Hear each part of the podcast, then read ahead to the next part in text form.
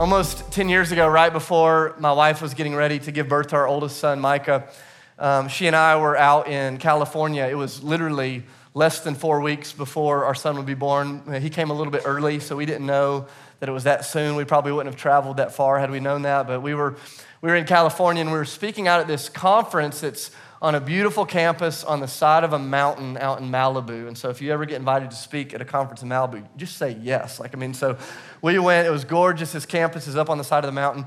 And uh, if, if you could go there to visit sometime, uh, part of the thing that makes it unique is you cannot get anywhere on that campus without walking up like 10,000 steps. And so it's, it's on the side of the mountain. You know, most people, when they go to college, they gain 15 pounds, the freshman 15. You go there, you lose 15 pounds just from walking up and down the stairs. And so we're there. Uh, my wife is uh, extremely pregnant. Um, and she is walking up all of these stairs day after day after day. And so the, the running joke became no matter how hard we tried, she just couldn't catch her breath that week. I mean, just constantly out of breath. And so I have this, this one really, it's, I promise you, it's just kind of this sweet memory. In fact, we were talking about it last week on the way home from vacation, where Sydney and I were walking up the side of this mountain on these stairs. We're going to dinner. Uh, it was it was almost sunset. The sun was setting. It was beautiful. Uh, I'm looking at my wife. She's getting ready to have a baby. Just this kind of cool, euphoric moment. But we're walking up the stairs, and I don't, I don't know how to explain the way that she was breathing other than it was just like this deep wheezing sound. It was like, and she's just walking. And, you know, I don't know if you know much about women, but one of the things that I've learned is they do not love for you to laugh at them, especially when they're carrying your child. So just that's a freebie for you men out there. We're pretty dense, you know, but we're walking up the stairs, and I mean, she is just wheezing like someone who has asthma and just finished running a marathon. And, and I just start laughing. And, and she's like, What are you laughing about? And I'm caught in this moment, like, Do I tell the truth? You know, like, uh, I want to honor Jesus, but can I tell the truth? And, and so I decided to tell the truth. And I'm like, Babe, if you could just hear yourself breathing, like if you could hear it, like you, you would know why I am laughing. And man, by the grace of God, like her hormones were working out just fine in that moment. Like instead of us, you know, going straight to divorce court, she just started laughing. And I have this memory of the two of us standing on the side of that mountain on those stairs, just, just laughing so hard about her inability to breathe. And over over the course of the next few days, you know, uh, literally, that just became the joke. Like, I just can't catch my breath. I just can't catch my breath. And I go, uh, Have you ever been there in one of those moments where you couldn't hide? You could not hide your inability to catch your breath. Like, you just couldn't hide it. Like, the people around you just know it. I remember having a, a similar moment for me. I wasn't pregnant, but, you know, a couple of years ago where uh, I was in a season, and I didn't even know this. I was in a season where I was so worn out like burned out, stressed out, didn't even know it. Just, just going so hard. It's like one of those seasons where I felt like at the end of the day, no matter what I did, my to do list would only be longer at the end of the day. Raise your hand if you've ever felt that before. Like you go into the day, like no matter what I do, I'm going to end the day behind. And it was just one of those seasons. And so I remember laying in bed uh, one night, kind of in the midst of that, uh, under this pressure. I felt pressure at work.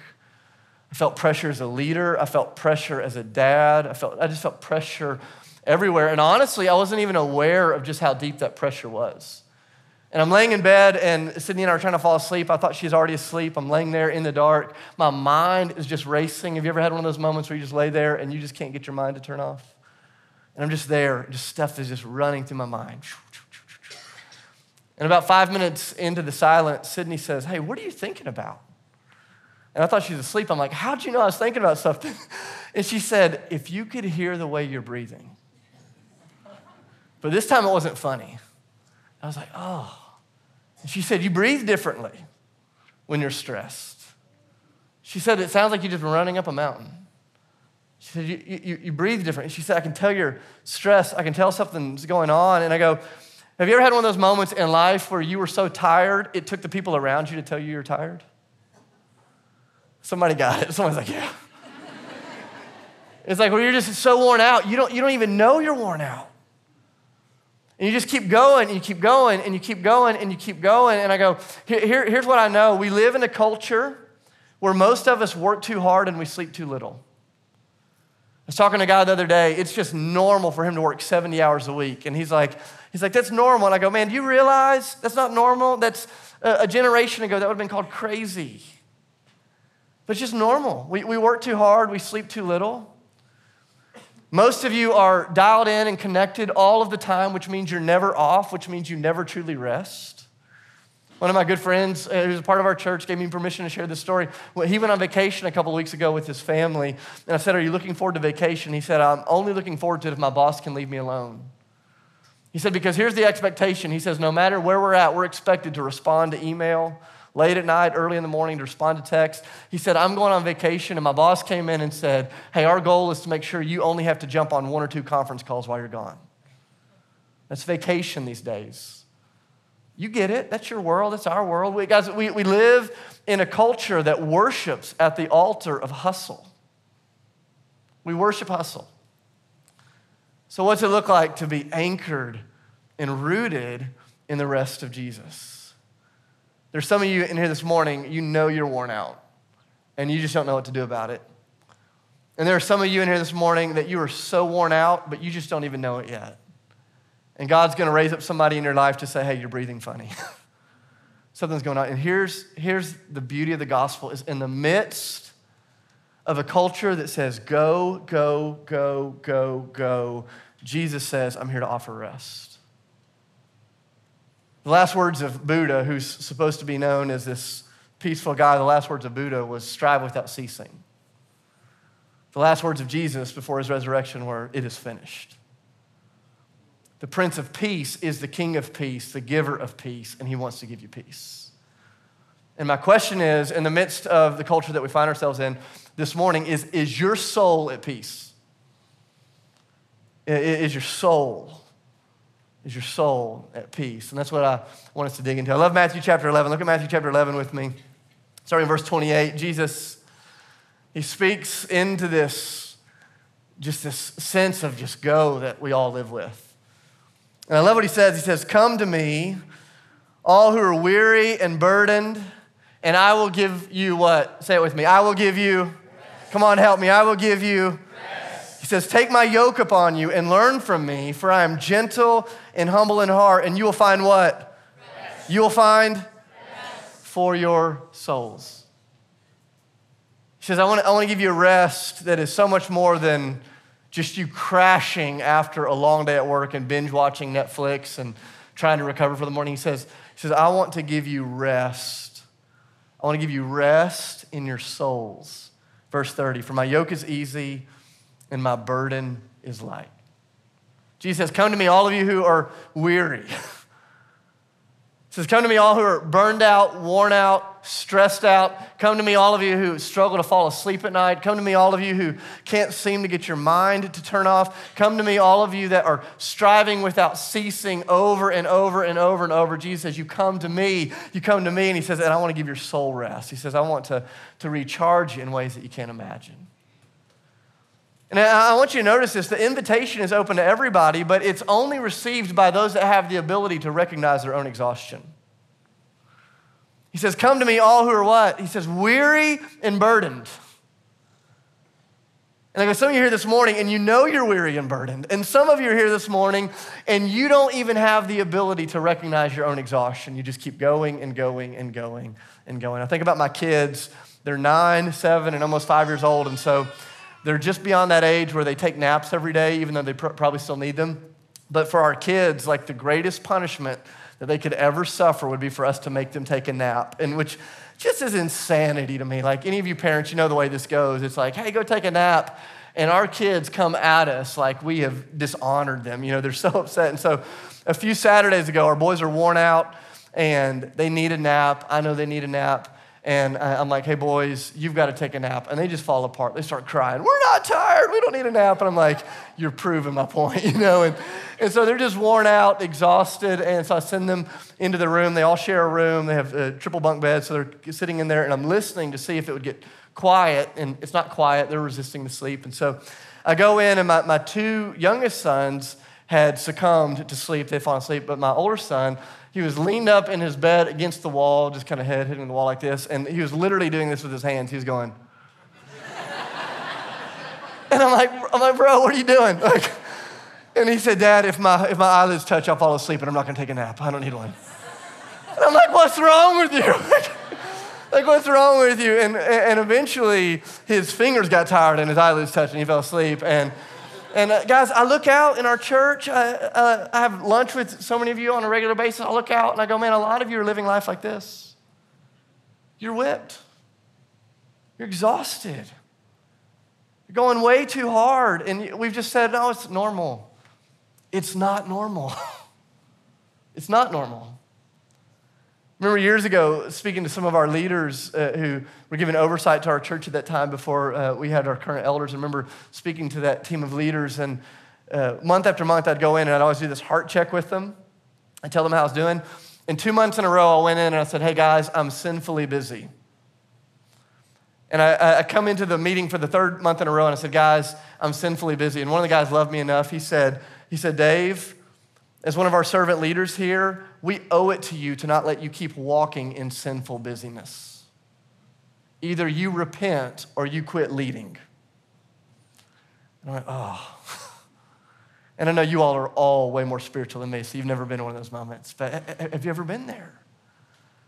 Jesus, come to me all who are weary and in burden and your soul. He says, I want to give your soul rest. And some of you know you need it, and some of you don't know you need it. But Jesus is saying, hey, you're on a trajectory of just wearing yourself out if you don't slow this thing down. And Jesus says, I care about you. He says, I want to give you rest. And here's what's so beautiful to me in Matthew chapter 11 is, is there's kind of two things at work. There's, there's relationship with Jesus, and then there's the rhythms he's going to lead us into as his followers. He says, you come to me. That's relational. He says, You want rest for your soul? He says, You come to me. And he says, And then I'll teach you, learn from me. He says, I'll teach you how to do life the way that I do life. Those are rhythms. And as we talk about rest this morning, we could talk about both relationships and rhythms. And both would be really valuable. In fact, I think a lot of times we tend to, to focus on rhythms. What are the things you need to do to slow down? Uh, in fact, we have a class here at Ethos where we teach people how to Sabbath. My wife teaches a class on how to get your calendar under control as a follower of Jesus because we believe the rhythms of your life matter as you seek to follow his ways. But here's what I believe is that if you change your rhythms, but you never lean into the right relationship, you'll still never find rest. That you can change your calendar, but if you don't start coming to Jesus and allowing him to give you input, allowing him to give input into your life, you'll still be worn out even if you learn to take a day off. And so this, this morning, as we talk about rest, I just want to go, okay, here's the invitation from Jesus. If you're worn out and burdened, come to him, let him give you rest.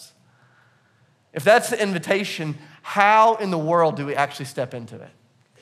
Have you ever had one of those moments where somebody gave you a great invitation, but you didn't know how to actually receive it? I remember last year, somebody came to Sydney and I and they said, hey, we would love to take you to Israel for two weeks all expenses paid. We'll pay for your flights. We'll pay for your food. We'll pay for your hotel. I'm like, oh my goodness. It was the, the offer of a lifetime, this incredible invitation. But we were looking at our calendar and we couldn't figure out how to make that invitation fit. And so there was this moment where there was something really good put on the table, but we couldn't step into it and receive it. And I think sometimes we read Matthew chapter 11, and a lot of us go, man, this is a good thing.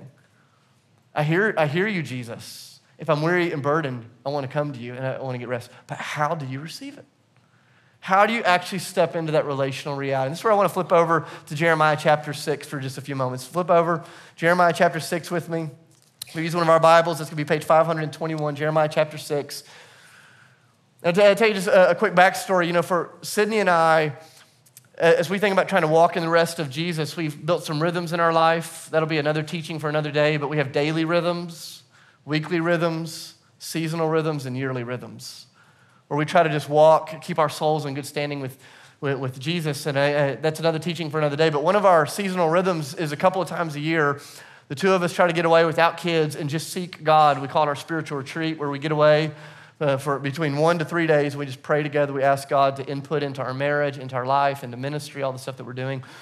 So a couple of months ago, we were away on one of these retreats together. We got away on one of these retreats, and there were all of these big decisions that we had to make. And if I'm just being honest, internally, we were out of breath again. We just felt that kind of internal just vortex of decisions. What, do we go to the right or to the left? Do we do this or not do this?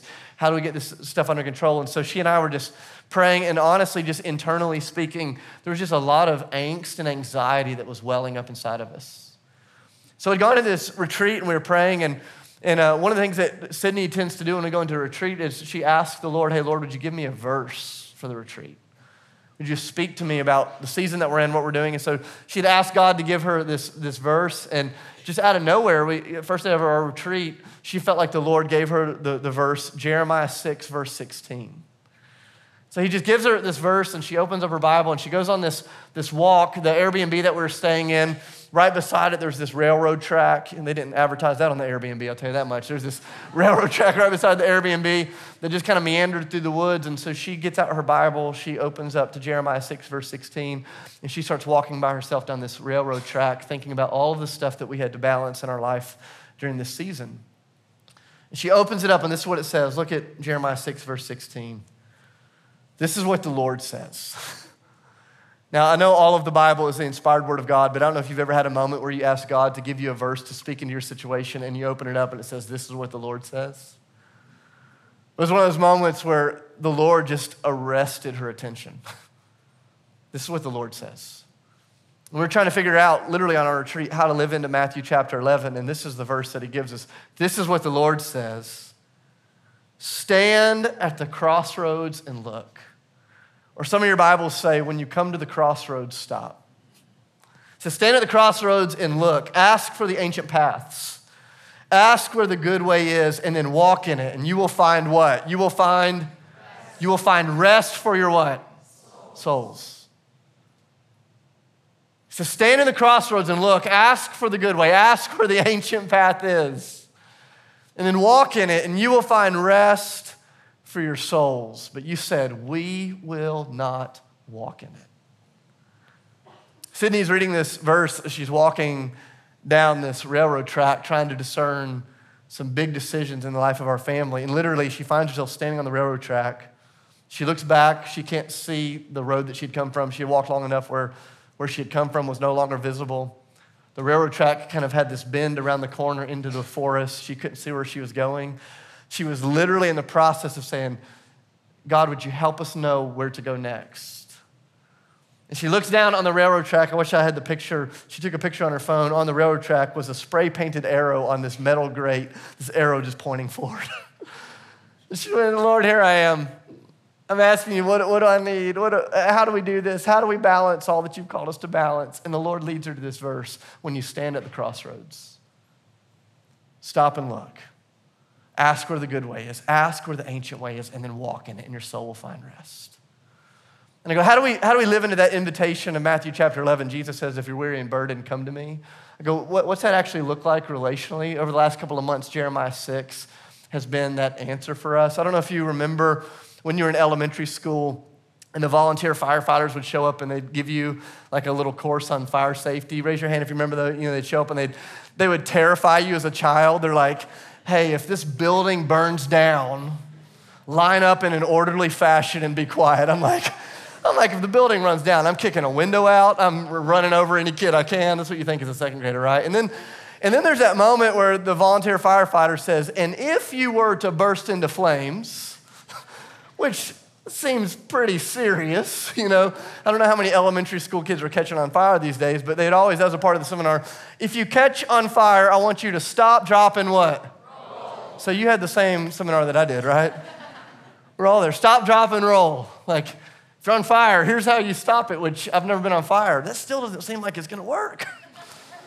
stop, drop, and roll. Stop, drop, and roll. Stop, drop, and roll. And I was, I was thinking of that when Sydney came back from her walk and she shared Jeremiah 6, because in some ways it felt like our calendar was on fire. And the Lord's saying, hey, here's how you do this. When you're in the midst of the chaos, you stop you ask, and then you walk. You stop, you ask, and then you walk. You stop, you ask, and then you walk. That's what he says. Look at Jeremiah 6 with me, verse 16. This is what the Lord says. He says, Stand at the crossroads and look. Or some of your Bibles say, when you, when you come to the crossroads, stop you know, what does it look like to, to begin to experience the, the deep rest of Jesus? It, it starts with this understanding that you have permission in the midst of our crazy world, you have permission to stop. Did you know that? like, did you know that? Like, seriously, like, Jesus has given you permission to like swim upstream, to go against the flow. Like I know the world around us is fast paced and crazy. I know your boss demands that you check email at 11 o'clock at night and that you respond at the text within five seconds. Like I know, like I know, but do you realize that you have the ability to stop?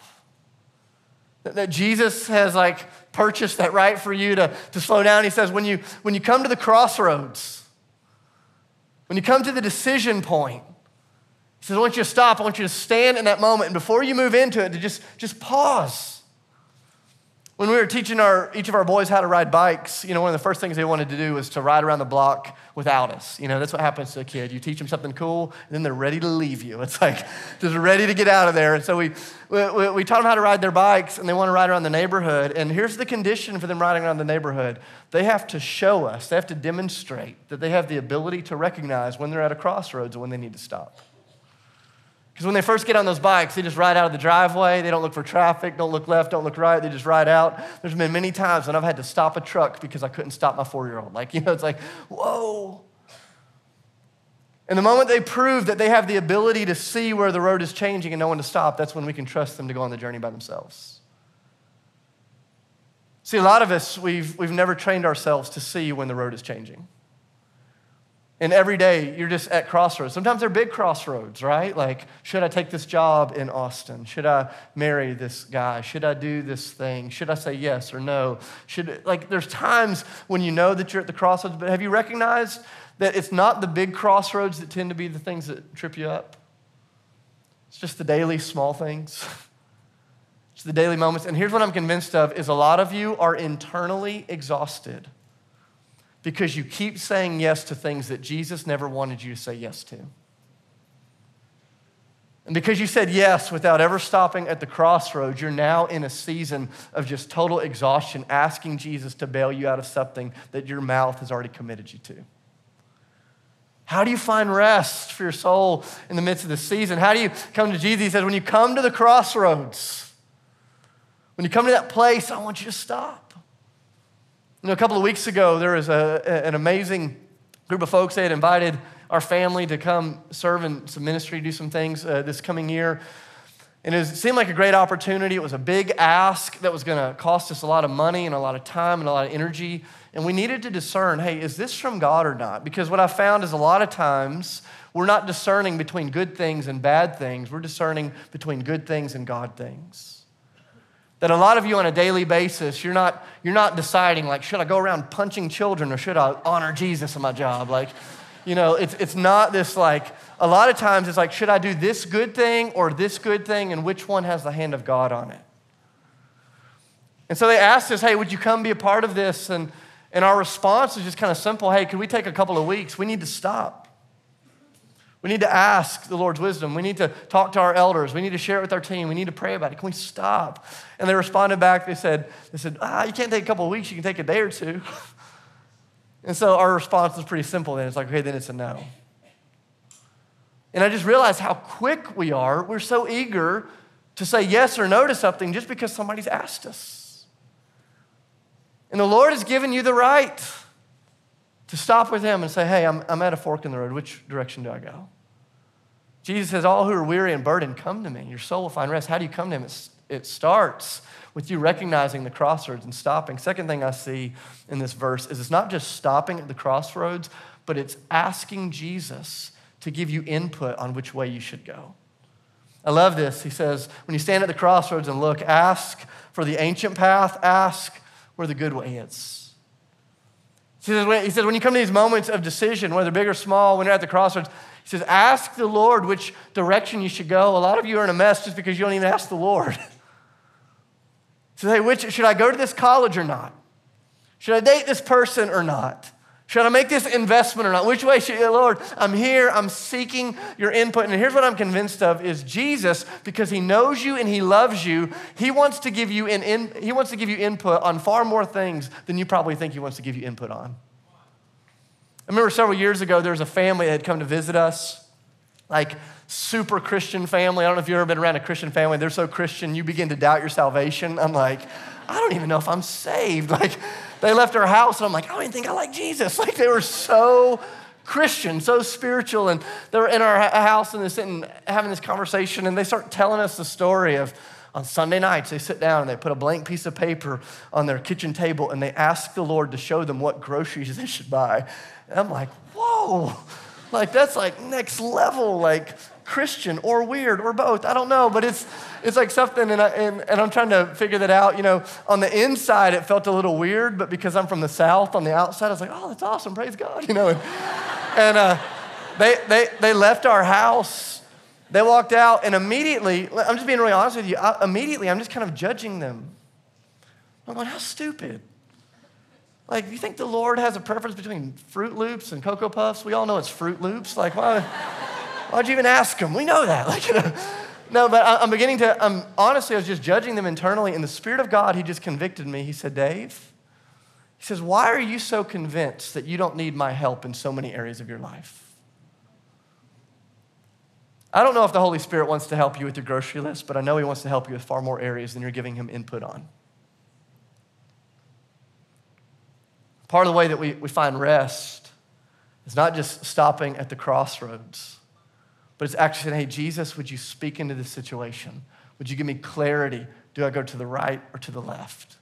Do I move forward or do I stay back? Jesus, what would you have me do? Jesus says, if you're weary and burdened, come to me, your soul will find rest. How do you do that? You stop.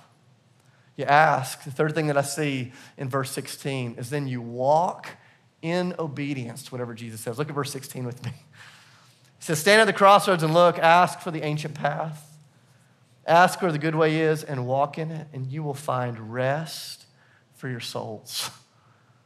But you said we won't walk in it. Here's the thing that's so stunning to me is that merely hearing the voice of God is not the thing that will give your soul rest.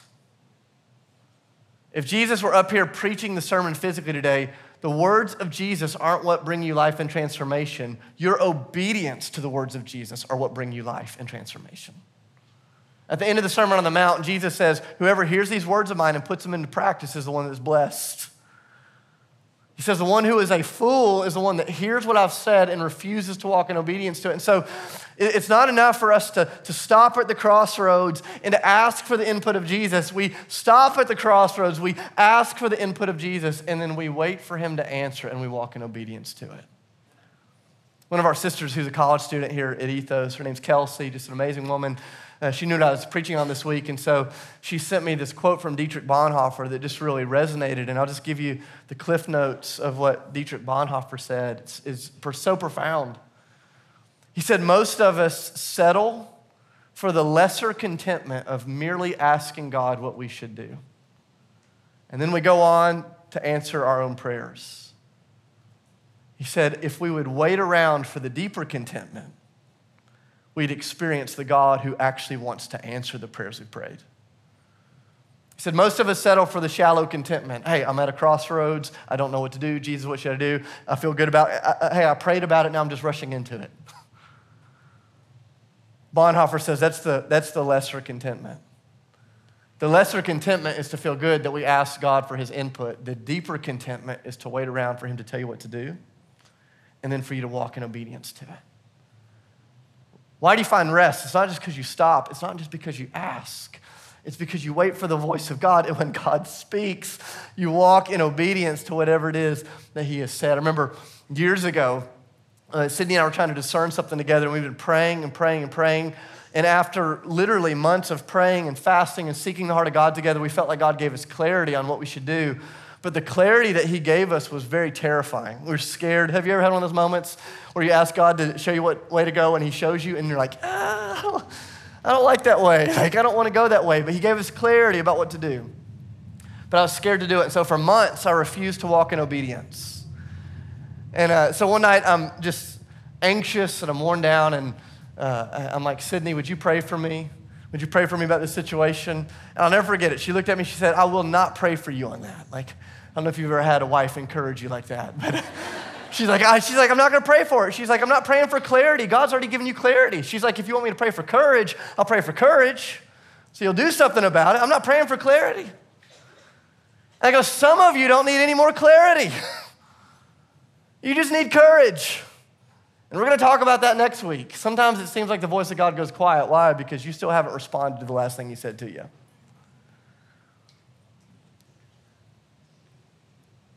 Jesus says, if you're weary and burdened, I'll give you rest. How do you get there? Man, when you come to the crossroads, you stop.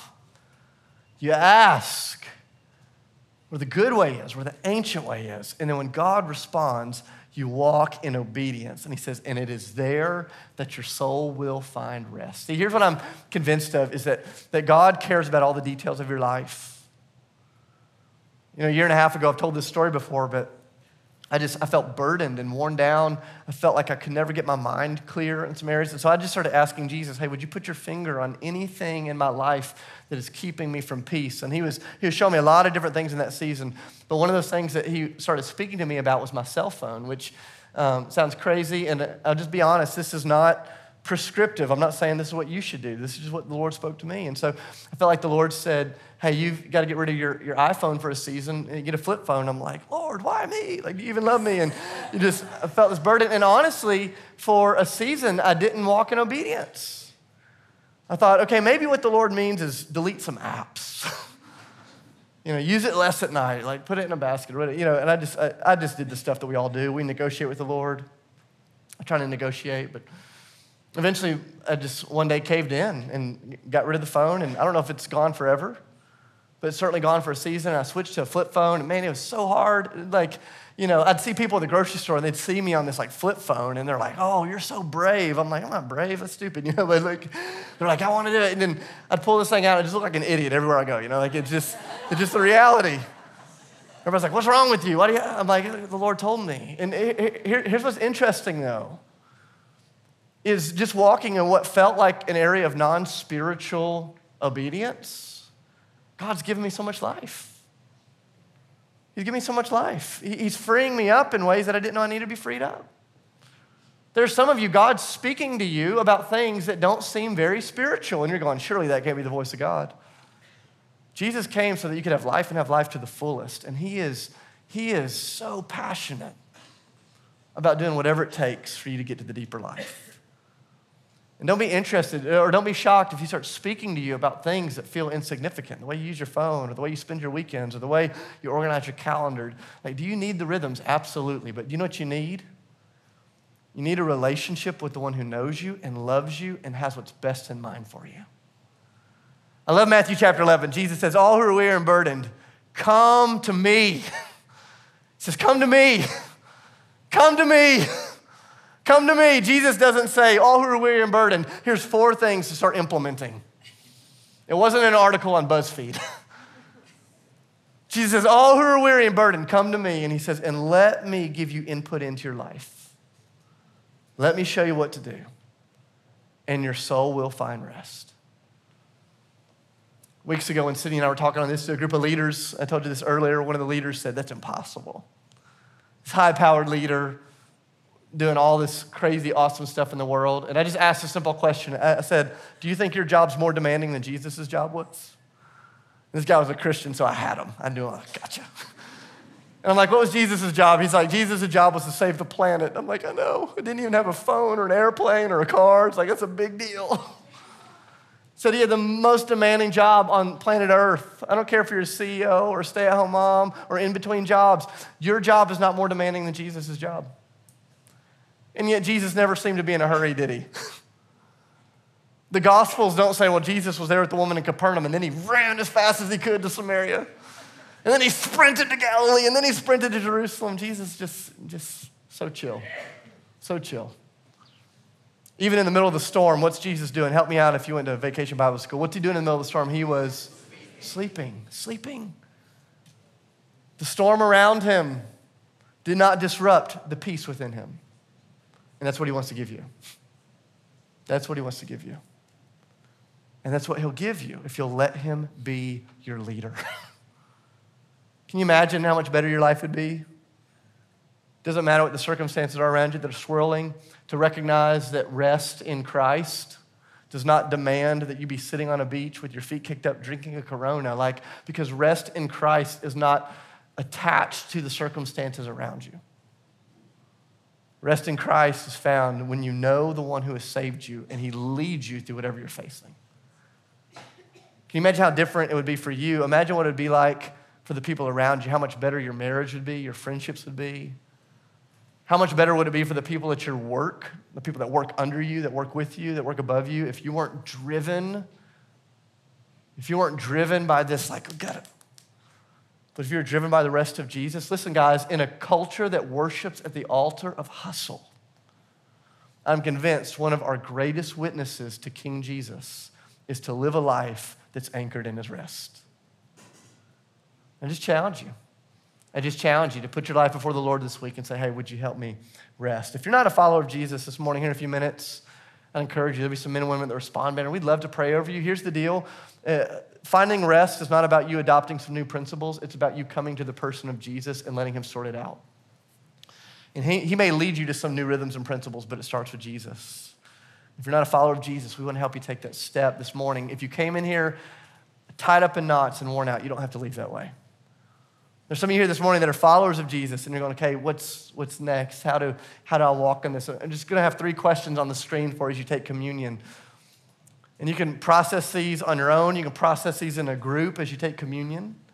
You can take these home, process them in your house church. But uh, for some of you, maybe it's just asking Jesus, hey, is there any place where I'm at a crossroads in life and I need to stop? For some of you, it's okay, Jesus, I'm at a crossroads, but I, I need your input. Like, where do I need to seek your guidance in this place that I'm in? For some of you, there's an area of obedience that God's inviting you to take a step in. There's no such thing as a small act of obedience. It all matters in the kingdom of God. I want to encourage you as we break the bread, as we take the cup, as we confess our sins, as we reflect on Jesus. These questions will be on the screen. You can process personally or in, in community and ask Jesus to lead you into the place of life. Let's stand up together. I'm going to pray over you. There's going to be some men and women at the Respond banner. Here's what I want to say is if this morning, if internally you are out of breath, if you're tied up in knots, if you are worn out, come up to the Respond banner. Let us lay hands on you. Let us pray over you for the peace of Jesus. The rest of you go to the, uh, to the communion and let's get the bread and the wine together. Father, I love you. I thank you that you're a God of peace, the Prince of Peace, the King of Peace, the giver of peace.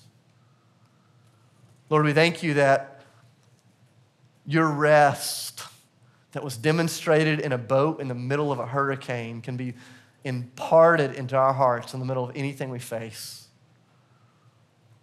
God, whether we know our exhaustion or not, whether we're on a good trajectory or not, would you speak to us this morning as we break the bread, as we confess our sins, as we drink the cup? God, would you lead us in the way of life? We love you, Jesus. In the name of Jesus, I pray. Amen.